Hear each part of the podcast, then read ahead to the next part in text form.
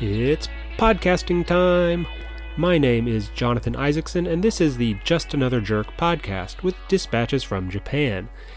Please rate, review, subscribe on Apple Podcasts, Google Podcasts, Stitcher, wherever you're listening to this.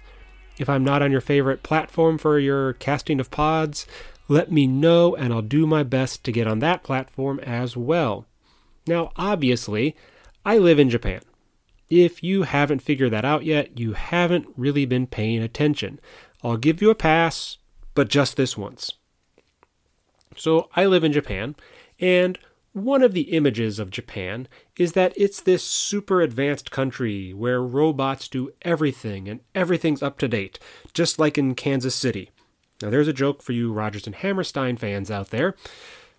But anyway, if you Google uh, why is Japan so? And in the search bar, the autofill options I got when I did that were number one, why is Japan so expensive? Why is Japan so clean? Why is it so safe? Why is it so quiet? Why is it so windy? Why is it so different? Why is it number seven? Why is it so advanced? So it's it's not at the top of the list, but that image is definitely up there. And I'm here to tell you that's a lie. Japan is not advanced. Not in the way people think it's advanced. This isn't some technological paradise. It's far, far from it. Now, maybe that was the case back in the 80s and early 90s.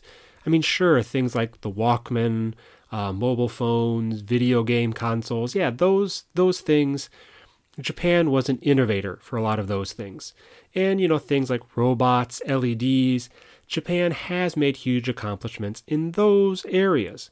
But other parts of day to day life, nah, man.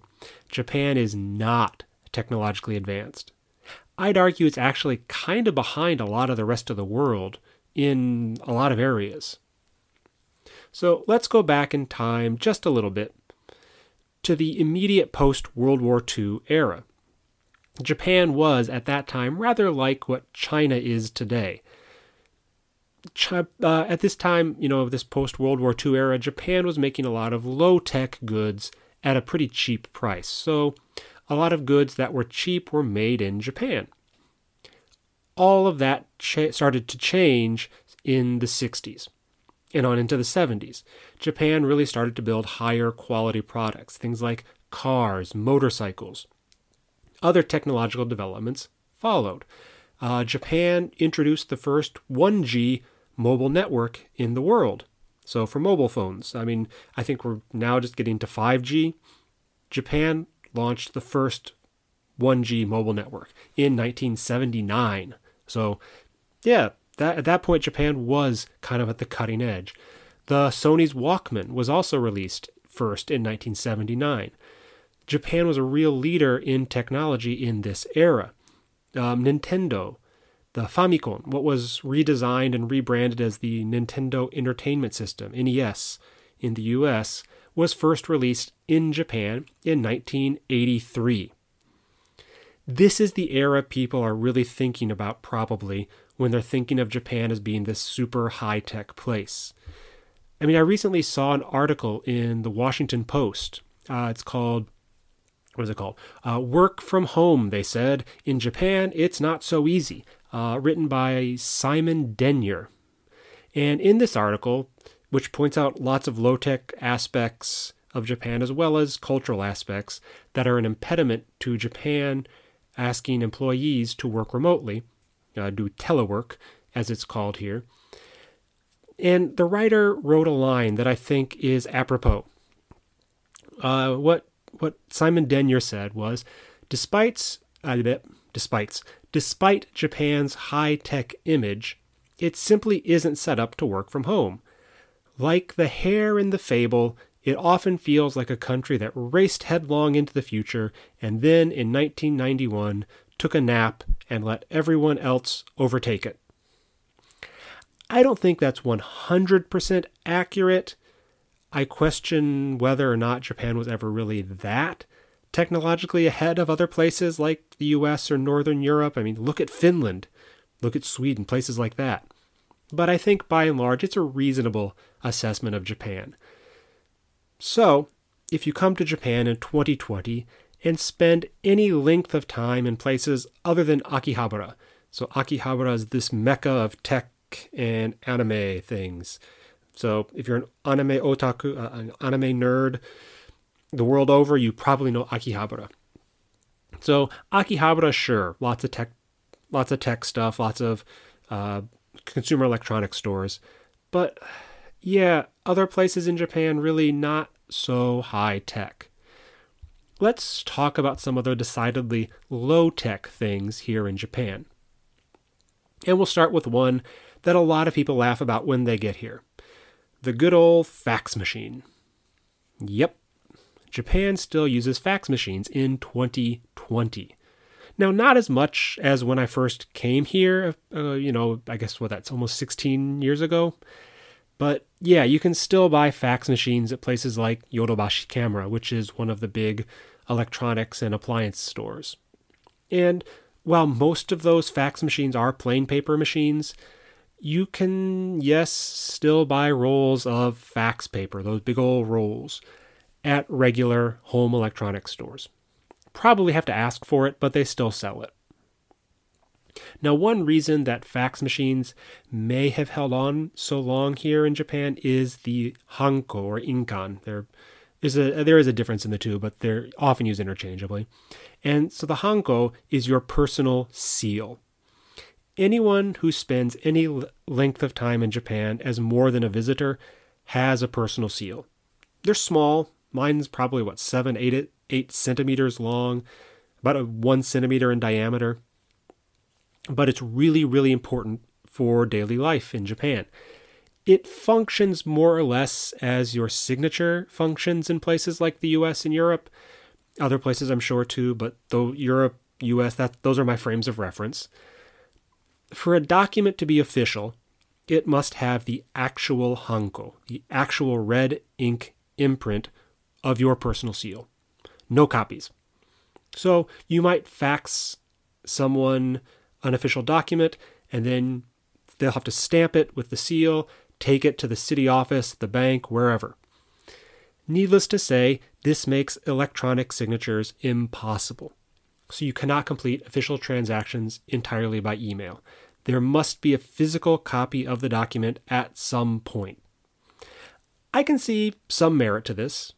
It helps as a safeguard against the fail- a failure of big data or something like that but it does mean that a lot of transactions take a lot more face to face interaction than might otherwise be needed.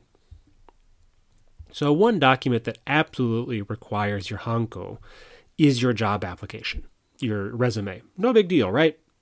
So, you can't apply online. Eh, a bit of a hassle, but all you need to do is print out another copy of your resume and application, stamp it with your seal, and send it, right? Nope you need to send a handwritten resume to each job you apply to. And you shouldn't use whiteout. So, best practice is to write in pencil and then trace over that with black ballpoint pen, and then finally go over the entire thing with an eraser. Make a mistake on the last line with your pen, start over from the beginning. One more time. While it's not every single, last, single, final, every company in Japan that wants handwritten resumes, it is still the majority of places. Handwriting still counts for a lot in Japan, despite the fact that once you start working in an office, everything you do will be typed. So that's another thing that's kind of old fashioned here in Japan the handwritten resume. I've had to do that a few times. It's kind of a pain. So, finance is another area in general that's not terribly advanced in Japan. Oh boy, where to start on this one? Well, let's start. Cashless transactions. Cashless transactions have been kind of slow to catch on here. I'd say in the past year or two, they're finally starting to catch on. But this, they're still probably a lot less common than the U, than in the U.S. Something like Venmo or those kind of cash apps, they're not really around in Japan. I think Line Pay, it's a It's a cashless option offered by Line, which is the biggest instant messaging chat app in Japan. I think it has, I think Line Pay has something like Venmo, but I've not used it personally, so I can't really say for sure. So, yeah, like the cashless, Japan's kind of been slow on cashless. Uh, however, Japan has long had a different kind of older form of payment between two regular citizens, and that's called the furikomi. I can go to my ATM and transfer money to anyone in Japan's bank account, provided I know the correct account information. I use this function regularly. It's in fact how I pay my, my rent. I pay directly to my landlord using furikomi. And so Japanese ATMs are fairly advanced, I suppose. But they close. That's right. The ATM closes at night, which seems a bit crazy. That kind of seems to defeat the purpose of an ATM. But in Japan, it not actually. Banks in Japan often still close at like 4 p.m. So an ATM being open until 8 p.m. means that people who are stuck at work until you know, even 430 can they can still withdraw cash, which is important in a country that still operates largely on cash. So yeah, banks are full of things that seem really outdated. And so what I want to talk about here, checks. You know, personal checks, they're not really used anywhere at this point, but you can still go to a bank in the US and cash a personal check pretty easily, yeah? Japan has never really, well, ever used checks, but they can still process checks at the bank after checking with their head office and consulting with their giant binders full of rarely used bank transaction information, and then charging you a fee that's almost bigger than the amount the check was written for. I mean, seriously. I once got a check from an elderly relative for my birthday. It wasn't a lot, and I knew that cashing it might cost more than the check was written for. It ended up not being the case. I didn't have to take a loss for cashing a check, but in the end, I really didn't get much money to take home from it either. I wouldn't have cashed it, but that would have thrown off the relative's checkbook, and like I say, older relative, just easier to cash it and get it done with. So I went through with it. And it took something like a week. So, yeah, I'm not sure if that's really Japan not being advanced, but banks certainly are not up to date by international standards. The majority of banks, which are still regional banks, have little to nothing available for online banking. I mean, sure, the biggest banks, the ones that do international and corporate banking, they have online banking. But the majority of the citizens of Japan are not using those banks. Another thing, just kind of in general about Japan, computers are not, they're just not that widespread here. Certainly not to the extent that I think a lot of people imagine. Which is one of the points that Simon Denyer made in that Washington Post article about Japan not being prepared for remote working. That is really, really true for schools. I was just on the news, I think it was last night I saw. There's one device so I would think they're either talking computer or tablet, one device for every 5.4 school children. Not enough to do online classes for young children. Most schools are not technologically advanced in really any way, shape, or form. Universities are a little better, probably, than primary and secondary schools. I mean, my my university has Wi-Fi throughout most of campus and students are given a notebook computer upon matriculation. Of course, the majority of students don't really know how to use them to their fullest, but at least they have computers and Wi Fi on campus available, which means I can do online activities for homework, tests on the computer, things like that. When it comes to troubleshooting, most of the time, I have to solve the problems for the students. They can't often figure it out themselves because they've just never had the opportunity. I think a lot of it, a lot of these issues come down to the fact that many people in Japan, uh, computers just aren't a part of their daily life. While I've seen numbers saying that Japanese households owning computers is on par with a lot of other countries, it certainly doesn't feel that is the case. Everyone uses a smartphone. Again, they might not be the best at troubleshooting if something goes wrong, but they have smartphones. Of course, those are issues that are probably true no matter where you go about the troubleshooting. There are a lot of people who can't solve a computer's problems to save their life, regardless of where they live, regardless of how old they are. Certainly, in a lot of places, computer use, usage is still a privilege, and computer literacy just can't happen in those places. But even things you would think would be beneficial to those involved, an online presence for even small businesses or stores, those things just aren't standard in Japan. There are still a lot of businesses without a website of any sort. You have to rely on Google searching or Google Maps to get even basic information like what time the store is open, things like that. And there are lots of other little examples, things like carbonless copy paper. Japan loves producing handwritten documents in triplicate still. And yes, of course, you have to stamp at least two of them with your personal seal. This isn't to say that Japan isn't high tech in some areas, because absolutely, absolutely Japan is high tech in some areas. Trains are an obvious example. Even if we still use paper tickets in places like Tokyo, where every single turnstile is has an electronic scanner, but whatever.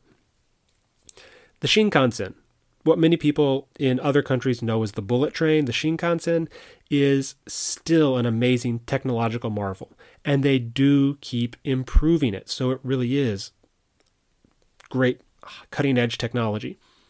The Shinkansen running straight north out of Tokyo, when it runs between Utsunomiya and Morioka, two largish cities going north, it runs at 320 kilometers an hour. That's about 200 miles an hour. There's a maglev being developed uh, that's between Tokyo and Nagoya, and it will run at over 500 kilometers an hour. Over that's 300 miles an hour plus. Shinkansen trains are expensive, but they are so nice. They are absolute technological wonders. I would much, much rather take one than a plane whenever possible. So, yes, we do have super high tech trains. And we do have techno toilets. I mean, I know it's become fairly well, uh, fairly well known that Japan has super toilets. These are toilets with built-in bidets and butt washers. In Japan, at least, these are separate. The bidet is the bidet setting. That's for the lady parts, and the butt washer is for well your butt. There's usually a seat warmer as well, which is useful in what are usually unheated toilet rooms.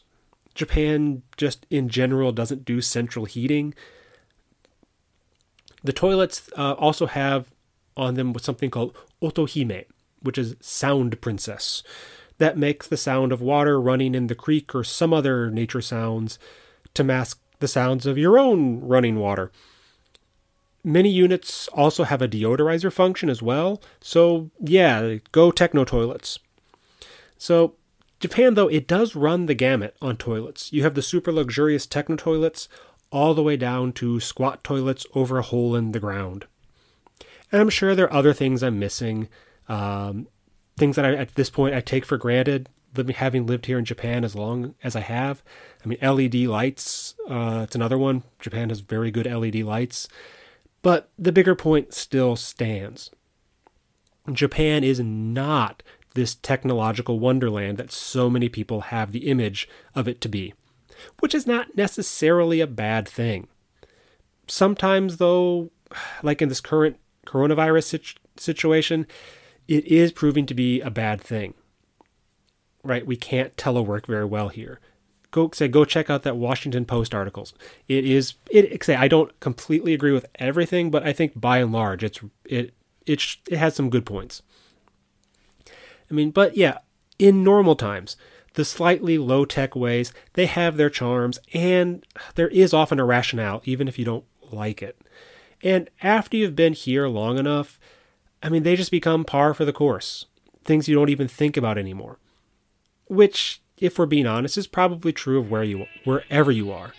And I think I'm going to end end it there. If there is something I'm missing from either the high tech or low tech side of Japan, let me know on Twitter or email or wherever you can find me. Please remember to subscribe, rate, review, share, sneak onto a friend's phone or computer to download and subscribe, whatever it is you can do to help the podcast out. You can find the Twitter for this podcast at Just Another Cast. You can email questions, comments, suggestions, whatevers to just another jerk podcast at gmail.com. So, on that note, I'm out. Peace.